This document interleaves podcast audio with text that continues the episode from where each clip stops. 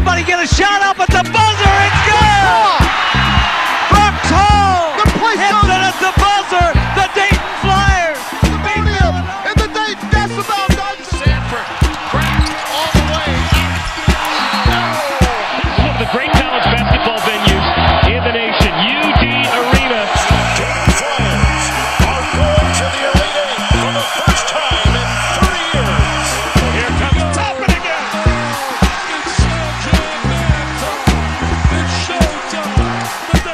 You're listening to Talking Out Loud, still the number one podcast in the Atlantic 10 and among all Dayton Flyers basketball fans everywhere. The only podcast on the internet consistently reminding you to wear red and be loud. Hey, Here come the flyers.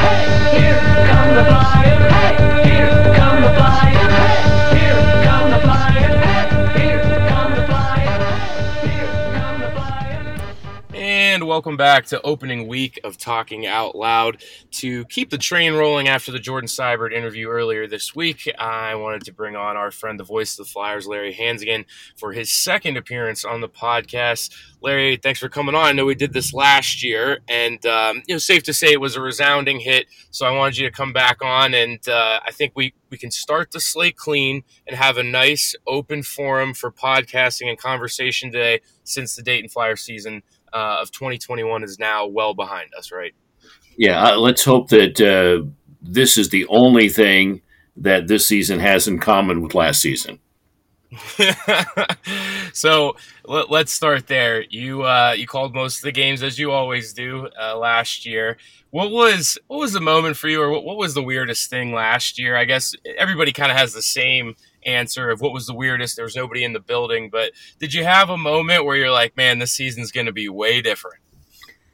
I, I think it. I mean, the very first moment, and then it just was a cumulative effect after that. Um, I I never got used to it. Never. There, there Yeah. was never a time where that became a new normal, where whether it was broadcasting remotely for an away game, or being at an empty away arena, or being at a uh, spit in the ocean UD arena, where it ever in any way shape or form became a new normal. It just never was, and it didn't. And uh, yeah, I'm just so glad to have it behind me. yeah, uh, the the moment for me was definitely when I went to the SMU game, and uh, there was what like hundred or two hundred people in the building, and didn't it kind of feel like you were showing up to watch practice every day? I wish it had that much energy. Uh, I, I, I think you know what it, you know what it was. It was eternal LaSalle. It was as if Yep. uh, you woke up in some episode of the Twilight Zone, and uh, or and it was a, uh, a, a Groundhog's Day version uh, where every day you're walking in uh, the, to the Tom Gola uh, Aquatic Center tire uh, tire store and hair care salon, and that's where you're going to play that day. And it, it was it, it, it was worse than a practice. It, it was it was a game that um, had no atmosphere, had no feel to it. And on top of that, if you add just the uncertainty that the guys went through of, you know, waking up on game day and really not knowing if they'd play. You know, that's that's a really good point, and I think that doesn't get enough attention as we looked back on last year. Is it? And I think there's one reason for that. I think it didn't get a whole lot of attention because Dayton was extremely fortunate in that regard, and we didn't have any games canceled. Um, and I really I didn't think much about it because we didn't have games canceled. But you're right. Um, you know, even going into the season, Dayton was supposed to be in um, what in uh, maybe Puerto Rico or the Bahamas, and then that got canceled. Then they were going to go to South Dakota, and then that got canceled. And then you know they ended up with nothing, and they were just playing regular you know home and away games. So I guess by the time the season started, we had the schedule and we're going to move on through it. And I kind of forgot the fact that there were all these teams that had games canceled. And then St. Louis didn't, of course, start until I guess it was December. Um, and they took, or that was they took a month off. They didn't start late. They took the month off there. And then, of course, they came back and played Dayton and, and they lost first game out. And, so I definitely did not give enough attention to the fact that Dayton got through their whole season.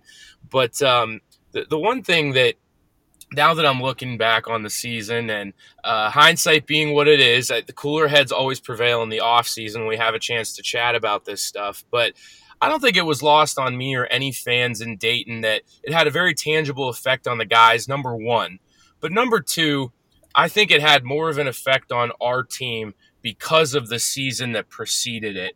Do you think that's fair to say now that the season's behind us?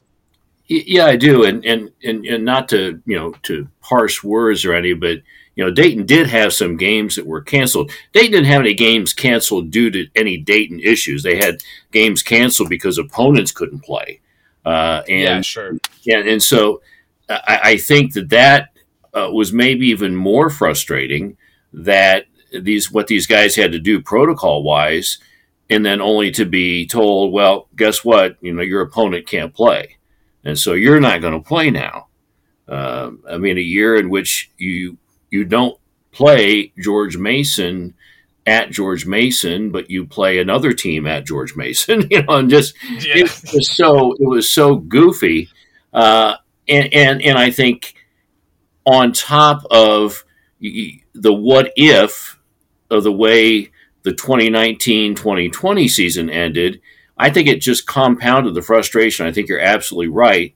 Um, a, a, team that, to a certain degree, kept trying to say, This is a new year, this is a new team, this is a new situation, we've got new people. And, and to a large degree, all of that was accurate. But I still really feel like uh, that group, and particularly the returning players, felt like they were.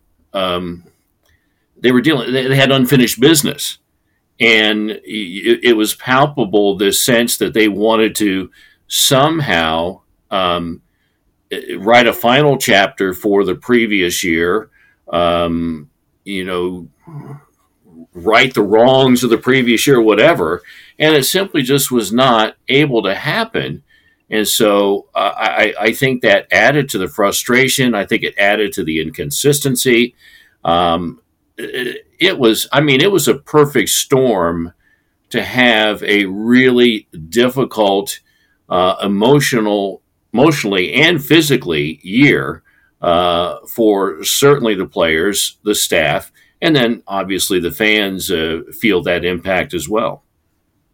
Yeah, and and like when you do take that step back and you think about the guys on the team, um, I always say this to people that by by about January or by the Christmas holiday, we have a pretty good idea. Hey, this is going to be a pretty darn good team this year, or hey, these these guys are going to struggle the rest of the way. I think we always have a good sense. Now, it might not play out exactly how how we think, but I think generally speaking, that's when we start to get the sense for the team is right around Christmas time. And and on that same note, it's not lost on the guys either that they have that same feeling. And you can't sit here and tell me now with this season behind us that Jalen Crutcher and Ibi Watson weren't sitting there going, hey, we're, we're not even close to as good as last year. I mean, that was not lost on them. I think those guys had that realization.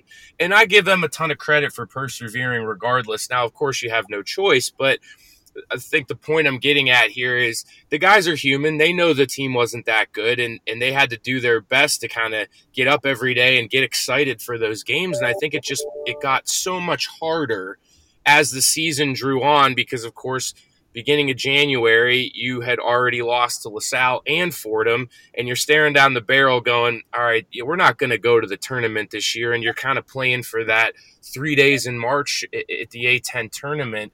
So I do feel for those guys a lot, and because you're a human being, right? When you come off one of the best seasons of your life, it's gonna be pretty hard to get excited for what we saw last year, right? Uh, I, I've got tremendous empathy for those guys because if you look at that, those seniors, they they lost. They had something taken away from them twice. Yep. They had um, their you know junior year, their their 2019-20 campaign taken away from them, uh, what could have been, and then their senior year is to a certain degree taken away from them by you know not having uh, the type of year that they would have hoped to have had, and, and, and, much of it was out of their control. It's one thing to go out and, and to not play well, and you can look in the mirror and say, "Well, you know what, I, you know, I, I didn't play well. I did this or that." But um, with apologies to Allen Iverson, uh, practice is important, and uh, these guys, you know, these guys, and and I think that if fans ever wondered whether practice was important, I, I would just take last season and I would uh, I would replay it for you, and I'd, I'd say no, take good notes because um, you know a group that lost all the summer, a, a month of the fall, and then it the non-conference season is not practice. the games count, but like you said, Sully, I mean, by Christmas time we know. Why do we know? Because they've played an exempt tournament against uh, usually at least two to, if not three, really high caliber teams, so they can measure themselves against that type of competition. And then they've got um, ten to twelve, uh, you know, other you know non-conference games under their belt. Well, that's a pretty good sample then by Christmas to have an idea of what you're looking at before you begin A10 play. Well, they had five games last year before A10 play began, and maybe um, maybe the, the, the poor play early in the A10 season um, doesn't speak as much to the benefit of all that practice in the summer and fall and those non-conference games. Maybe January's poor play doesn't speak to that as much as what you saw in mid February on from Zimi Nwokeji and Koby Brea. Uh, you know, and, and, and RJ, th- these young guys who didn't have all that, and then all of a sudden, you know, the guys that in January as a fan you were looking at and saying, "Oh my gosh, this guy, this guy's a bust," and then he goes for 29 in a game in late February. Uh, I, I think what you saw late from a lot of those young guys is a better indication of the value of all that practice as well as the non-conference games. Yeah, I, I agree. Um, I think if you want to look at what we have coming into the year, it starts with with the three main guys that were returning: Amzil Weaver and uh, and Zimi. Um, Koby Brea is certainly right behind them, and, and important guys are returning. But um, I think my favorite part about this season, and, and, I'm I'm interested to get your take on it, of course, as well. But my favorite part about this season is you can't say uh, Dayton has rebuilt or here's what they're bringing back from last year because frankly, it doesn't really matter what we're bringing back from that team because the team that we're going to see on the floor is entirely different basically from top to bottom, right? So I you know, you always see it this time of year in September there's all these previews, right? Here's their returning players and here's the holes that they need to fill. And I'm excited about this year because we don't have to have any of those conversations. I mean, do you kind of feel the same way that we are entirely wiping the slate clean and kind of starting over here, at, least from the era that we just got out of. Let's call it the uh, Obi Toppin era and hangover year, right? Well, here's here's why. Here's what we like about sports. Here's what makes sports a good thing, and, and this is the reason why one would buy a ticket. Here's the reason why one would turn on the radio. Here's the reason why one would watch TV is not knowing not knowing the outcome. Uh, and and the beauty of this approaching season is I don't know. And I, I think if, if you're a sports fan, you've got to that's got to get your juices flowing a little bit. Um, I mean, coaches probably drives them crazy, and they don't sleep because they don't know.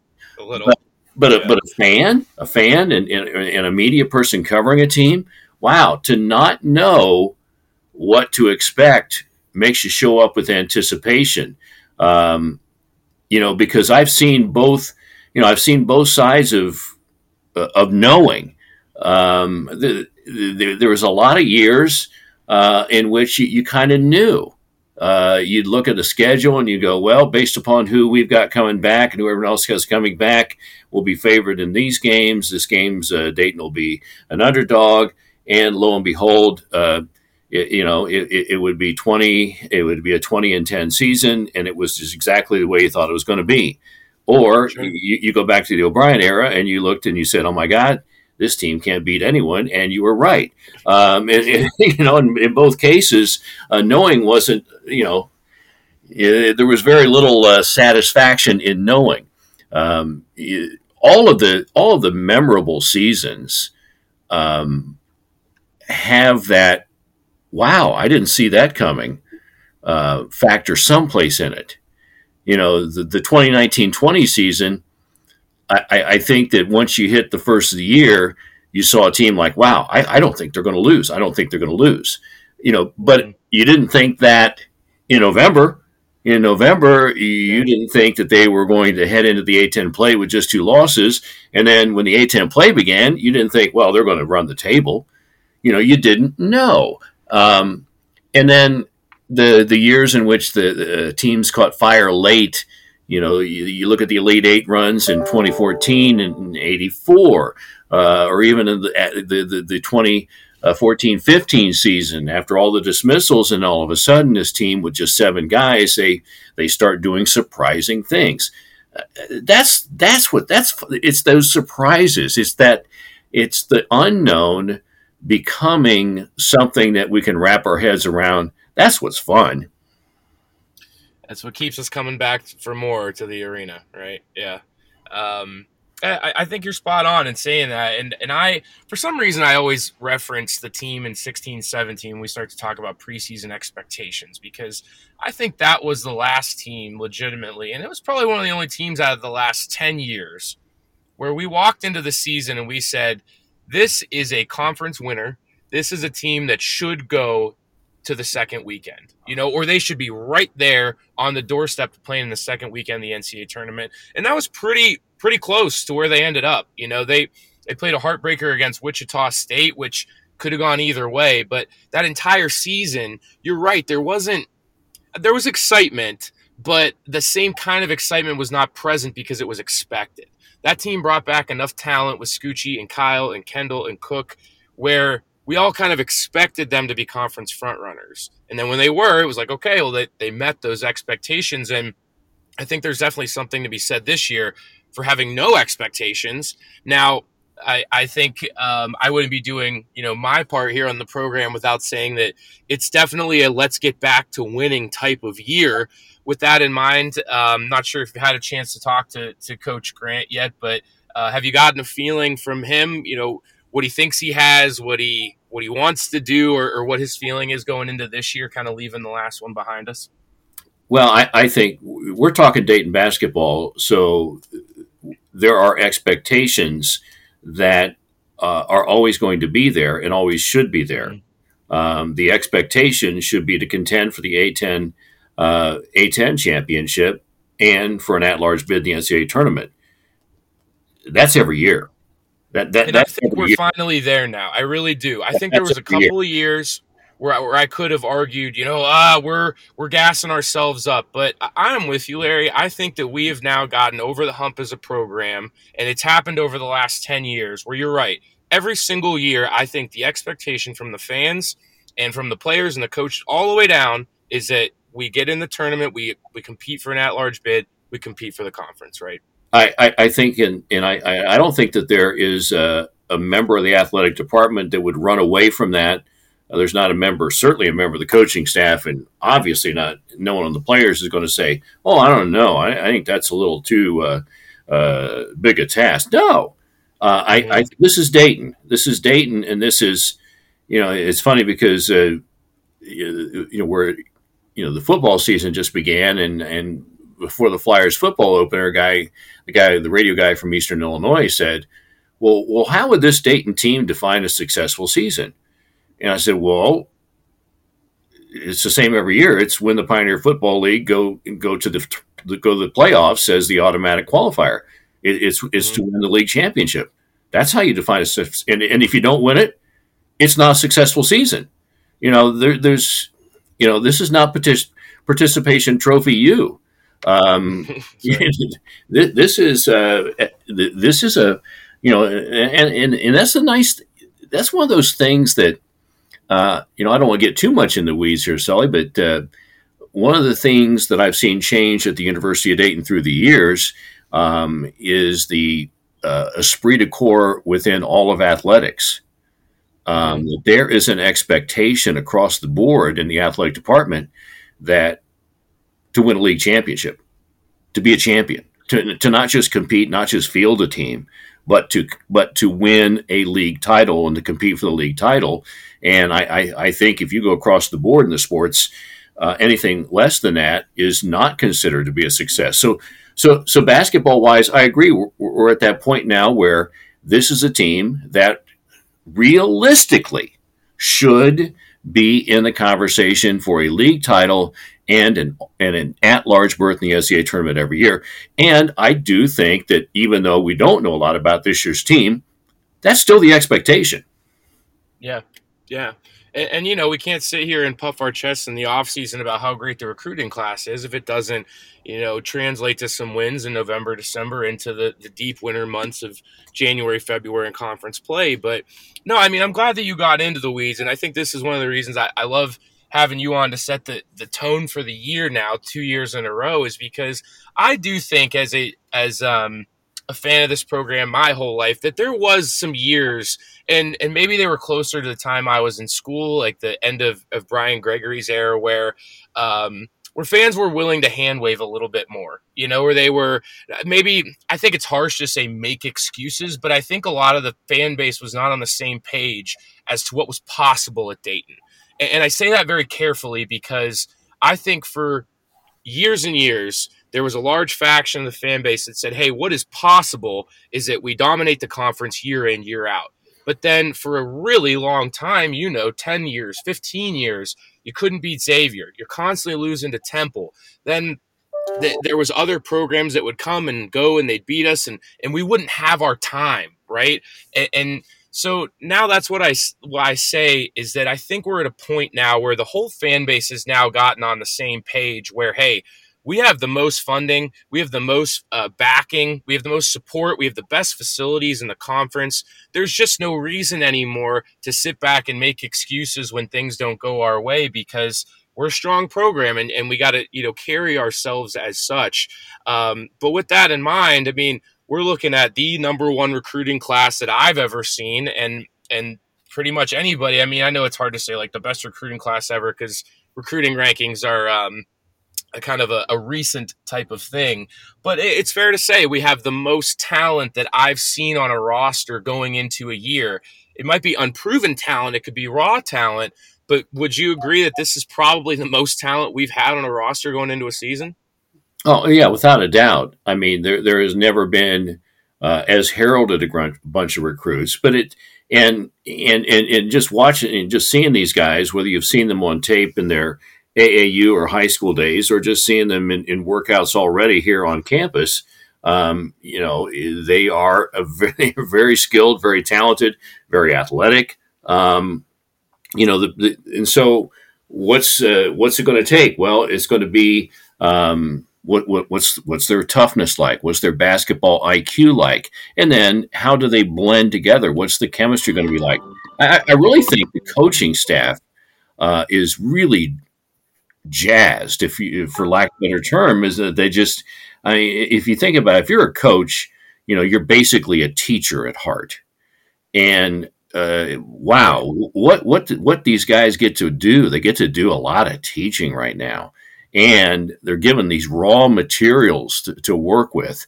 Um, Coach Grant's been very hands on in his approach and practices, and and and I see a lot of uh, not that fundamentals were ever taken for granted before, but I, you know, they're they're they're getting back to basics with a lot of these guys and just footwork and you know little things, you know, the post moves and all the type of stuff that you've got this raw talent. So let's teach them to do it the right way. Let's teach them to do it the Dayton way.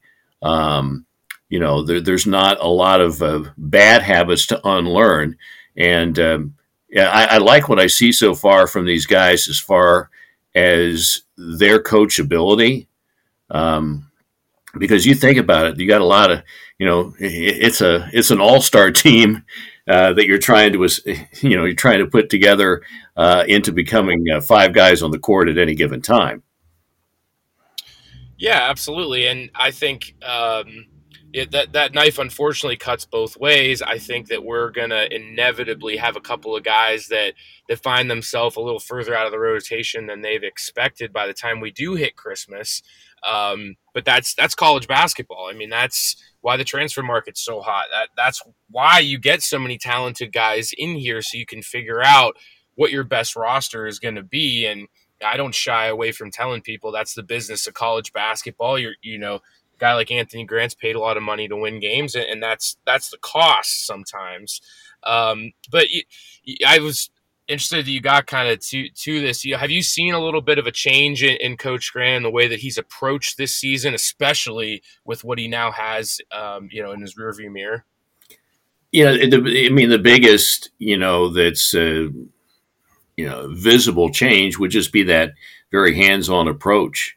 Um, you know, he's he's not. Uh, you know, and, and, he's always been very involved in practice, and not like he just folds his arm and lets the assistants run practice. But um, you know, John Wooden with his uh, his what he, he had the uh, booklet he used to curl yeah. up and then sit on the bench. yeah, no, no, it's not like that. You know, not like that at all. He's been very hands on, very involved. But um, but but you know, the whole staff is is uh, engaged. I guess I guess not that they've ever been disengaged, but you know. Sure this is a, you know, if, if you like to coach, if you like to coach, well, this is a place to be right now.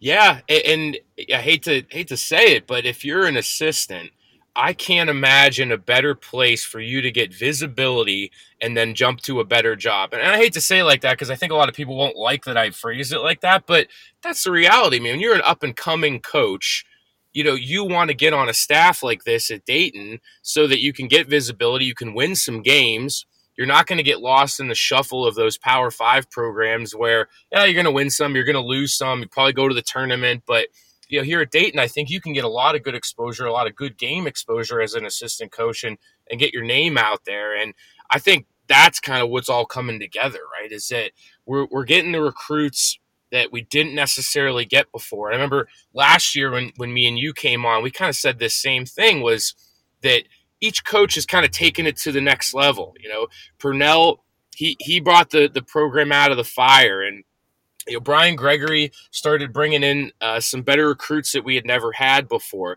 Archie kind of took player development to another level. Anthony Grant has had a little bit of everything. You know, he's had the player development, he's taken the recruiting to the next level, and now he's starting to put uh, guys on his coaching staff that can also add a ton of value. Not that he didn't before, but um, I, I think now that you know, we have a, had a year between us talking on the program here. All those things that we had kind of expected to come to fruition, I believe, have. And I think that's why we're sitting here talking about the expectations being as high as they are. Because frankly, I I don't want it any other way. You know, I don't want to follow the program into dark days anymore. I, I'd like to stay over this hump that we had taken so long to get over and now be um, you know, for lack of a better term, be the Z- what Xavier once was in the conference. You know, that program that everybody has to get over. You have to beat Dayton to win the conference. And I always thought that's what was possible for this program. But now the reality is staring me, me and all of us right in the face where, hey, Dayton needs to be at the top of, of the conference now. And it doesn't seem like there's anything holding us back from being being that program, right? I, I just think that if you look at um, what this uh, what this team has done in in in the past in recent years, and then if, if you look at what they've been able to do recruiting wise, as much of an unknown as they are, okay, um, I, I have got to think that, and, and, we'll see when the A10 uh, preseason media poll comes out. But I got to think that there are are people around the A10 who you know, follow the league to a certain degree, but they look at the Dayton roster and they're like, wow, I don't really know any of those guys, guys, you know, but, but, but it's Dayton, so I, I can't pick them any lower than fifth. You know, and, and and I think that that's that's kind of where that's kind of where where we where we are right now is that um, uh, people are viewing this program as well. They're they're going to start in the upper tier of the league, and then where they go after that depends on how they play. Where you know where there there are teams that are con- consistently projected to finish in the bottom half of the league, and and sometimes that is a complete miss on the part of the prognosticators, but it's based upon uh, a history, a track record, and a feel. Uh, and, and, and, that comes from reality. That's not just you know, uh, you know, people are going to pick uh, LaSalle uh, and, and, and Fordham uh, to be in that you know bottom third or bottom fourth of the league mm-hmm. because that's what they've proven to be through the years. And until um, you know, until it's proven otherwise, that's what people are going to do without even really getting in and dissecting their roster and their schedule and things like that. Yeah, absolutely. Um, talking to Larry Hansgen right now and talking out loud. And um, Larry, what are the, the topics that came up uh, over the offseason? I feel like it comes up every year. Um, and I, I really do shy away from addressing it. But again, it came up this year because Cincinnati is making a move. But people say, oh, you know, Dayton should jump to other conference or when are we going to leave the A10? I've never gotten and I've never gotten a hint from anybody at UD that they are actively looking to jump. Now, I know that they won't turn down certain offers. You know, if the Big East came calling, of course, not going to turn it down. But the feeling that I've gotten around campus is that the university is quite happy with our standing within our own conference right now.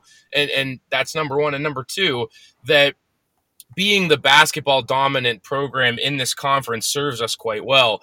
Um, do you get that same feeling? Have you heard rumblings that it, maybe they try to move over to the American?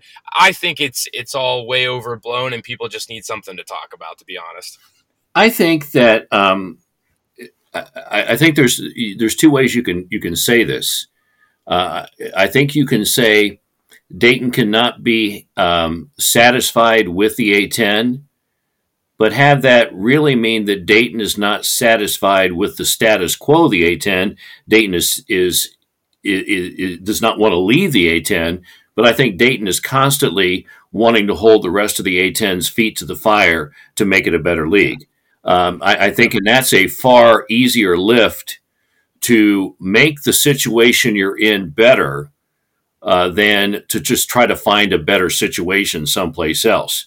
Um, I, have always been uh, a proponent of addition by subtraction when it comes to the Atlantic 10, uh, even though that, that's against the, uh, uh, the, the current flow in, in college athletics and when you're seeing leagues expand, uh, I, I, think the A10 would be better served um, contracting. Wow, what if you? What if it was just a, a ten a ten team league? Well, if the A10 became the Atlantic 10, and it was a league schedule that was 18 games, but you're playing everybody in the league uh, home and away.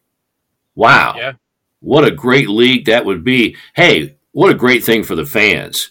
What a great thing for the fans if you were going to see every team in the league at your place every season. So, yeah. I, you know, I'm not saying that athletic directors and presidents are thinking like that, but I think if there's any dissatisfaction with the Atlantic 10, uh, it, it should not be to leave it, it should be to make the league better. I, I completely agree. I've said that for years that it's the addition by subtraction. Um, and and honestly, I, I, had the, the conversation with the guys at, at LaSalle, and I asked them if their program would be better served in another league, and they had to think long and hard about it, and they said probably. You know, I think their fans are getting to that point too. Fordham, you know, speaks for itself. Um, I think UMass has this really weird elephant in the room where they have to serve football, and I've always thought that they were going to be a great program to end up leaving the A10 because of that reason. Now they're a founding program of the league, and, and like you said, I don't want to be blasphemous on this program. The the commissioner has come on the show as well, so I don't you know want to throw those stones or tell anybody how to do their job, but I do think that contextually that would make the conference stronger. Um, unfortunately, that's why we have these hypothetical conversations because that's all they are. Um, but I think you said it really well. That Dayton's best course of action moving forward is to just hold the rest of the conference accountable, right? And even this offseason, I was really glad to see programs like George Mason go out and make a hire like Kim English, a guy who's completely just changing up how their program is perceived. And now that George Mason's been in the conference for seven, eight years, they haven't really done anything. They've never been uh, to the semis of the A10 tournament. They've never finished higher than fifth. And that's what you need to do. You have to change the perception of the program before the wins start to come. And those are the things that get me really excited because if you have programs like George Mason that are getting exciting, if you have programs like UMass that are generating buzz, even, you know, if Rhode Island can get back to relevance, that is what is is going to keep people coming to the arena number 1, but number 2, it's going to, you know, put our conference back on the map to get more than 3 bids because I feel like we have been stuck in a rut of 2 3 bids now for four or five years. And, you know, Dayton might be a little bit to blame for that as well. So your point's really well taken that the conference would be better served going down, even if it was a 20 game schedule and there was 11 teams, right? I mean, it's worked really well for the Big East. And if you are getting higher quality programs, but getting less of them, that means that you have more opportunities each night to get big wins. And I think that's where we sit right now, where people get frustrated. And especially this year when, you know, our schedule came out for the conference and unfortunately they, they really didn't do us any favors this year. I don't know if you had looked through it yourself or noticed, but uh, two Saturday home games, the entire conference slate really uh, hurt me right in my heart, Larry, because those are the best kind. You know that. Those are the best. Well, I mean, the the, the league is is kind of focused on uh, uh, by virtue of the ESPN two contract. They they they get you know the, I, I, I Friday don't night game. those Friday night games is a big uh, um, is a big thing for the league trying to put their best foot forward to a national audience. But um, yeah, I mean, there, there's there's a lot of benefits in having a a, a smaller A10 um, with a you know with a league schedule that would be attractive uh, for the fans who would make some of the non-conference scheduling easier as, as well. But right now, you know that that's not the uh, that's not the, uh, the the playing field. That's not the uh, the situation. So I think you just uh, continue to, you know, I I think you, you you continue to push people to just you know keep try to keep your facilities upgraded and try to you know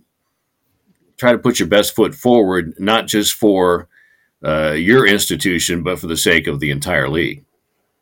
Oh yeah, absolutely, and and that's you know it's not to say I think our schedule is really solid this year. Um, you know, a top to bottom. I just think that as far as the home slate goes, um, yeah, you do what you can in the non-conference, and then you hope to get a couple of those really nice marquee matchups, ones that are juicy in in conference play. And unfortunately, the chips just didn't really fall um, in our favor this year. But um, with that said, what are you looking forward to the most out of this year? Whether it be a game or just getting back in uh, in the booth with the guys and, and having a full crowd. What, what are you looking forward to the most here now that the season's less than two months away? I, I you know, I guess just you know, uh, yes to all the things you said. all of it. I want all of it back. I Yeah. mean, uh, yeah, I mean, I, I, I, I want you know, I, I want fans to be in attendance. You know, I, I, I want, uh, I want some sense of stability. I guess that's what we really all want is Mhm. is stability. Because uh, if we see things normal, uh, if we know that okay, there's a game next Saturday and there's going to be a game. It's not well, depending t- uh, pending testing on the opponent. Um, we'll have a game Saturday. Um, I, I, I, I don't think. But here's the thing: is I don't know if we're there yet. I don't know if we're there yet. I, I, I think this is still, you know, um, a, a, a, a season that is um, not completely tentative, but there are going to be aspects of it that will be tentative at this point. you know, we're, we're talking in, in early September and uh, early November. It's it, it starts, but yeah, I'm I'm just looking forward to, you know, to hearing the ambient sound um, in person. Um, to I, I'm you know what I'm looking forward to is I'm looking forward to Dayton being on the road and a guy shooting a free throw and I'm there and I'm not looking at a video monitor which is showing me a tight shot of a guy shooting a free throw's face that I'm in a I'm in a venue where I can look and see who's at the scorers table checking in. Uh, I can look and see that a trainer is retaping someone's ankle. Uh, I, I, I, can look to see that an assistant coach is in the face of a guy who just checked out of the game. Um, I, I, I you, you don't realize how much of a basketball game you take in when you're there in person until you're not able to see it. You are so right. Um, and I, I kind of noticed that when I was watching football this past weekend, because when you're at a game, you can see so much more than when you watch on television. Uh, but I, it's funny you led right into that because that was going to be my, my next question for you was, yeah, how weird was it calling games not being there? Because it, I, I'm going to guess here, but I don't think you've ever had to do that, right? Ever. No. Dayton basketball. No, no. Um, you know, I've been doing this a while, but contrary to what some people say, I did not uh, do recreation of baseball games during World War II. Um, I never said you were on that long, Larry. I've, I've, just done, you know, live in person stuff. And so, um, hey, you know what? We, we did our best. We tried. Um, I, I'm not apologizing for my effort, but um, it was not. Um, it was not what I ever envisioned doing, and it's something I hope I never have to do again.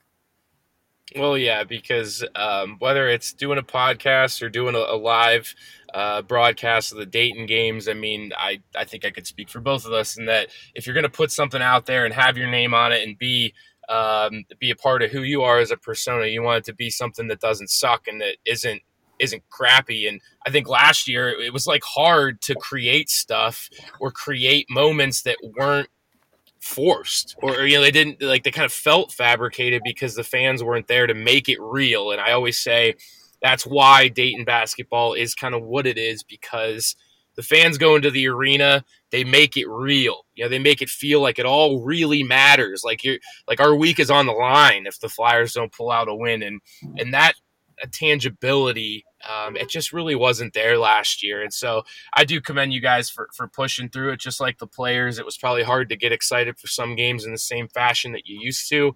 Um, but we we pressed on. So here we are, you know, less like like I said, less than two months towards the season, and um, it's great to have you on again to kind of kick off the year. And I take a nice long hiatus myself from the, the podcasting business. So I, um, you know, you were you were my first email when I decided to to kind of go back at it here in September. So I do thank you for joining the program again. And I always let my guests wrap up with final thoughts, and I know you are never short on them. So do you, do you have final thoughts for the listeners as uh, as the season approaches here? Uh, embrace the unknown.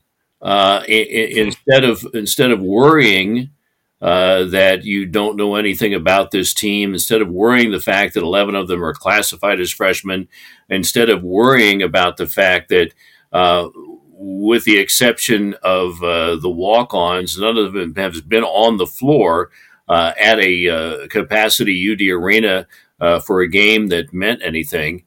Set all that aside and instead look at the opportunity, look at the um, the, the chance to to see a team um, grow before your eyes, uh, to see a team that will be better in February than it is in November, and enjoy the process. Enjoy the process. Um, don't get caught up in uh, strength of schedule, RPIs, uh, NETs, and all that stuff. Just enjoy the process this season uh, because I think you're going to like this team and I think that they're going to grow on you as they grow. Well, I uh, definitely could not have said that better than you did right now. So I think that's a, a perfect place to close up shop for today. Um, that'll wrap up the opening week here on Talking Out Loud. If you're just listening to this one, go ahead and go back and listen to the interview I did with Jordan Sibert earlier this week, taking us down memory lane. And uh, thanks again to, to Larry Hansgen for joining the program to, to kick things off this year. And I know I am as excited as anybody to uh, to get it going. So, Larry, thanks again uh, for joining the program. It's always great to have you. My pleasure, Sully, and uh, go Flyers. Absolutely. There's only two other rules on this program as I take you out tonight. They are wear red and be loud, and we will catch you next week. Wash away my trouble, wash away my pain, with the rain and Shambala. Wash away my sorrow, wash away my shame, with the rain and Shambala. I'm yeah,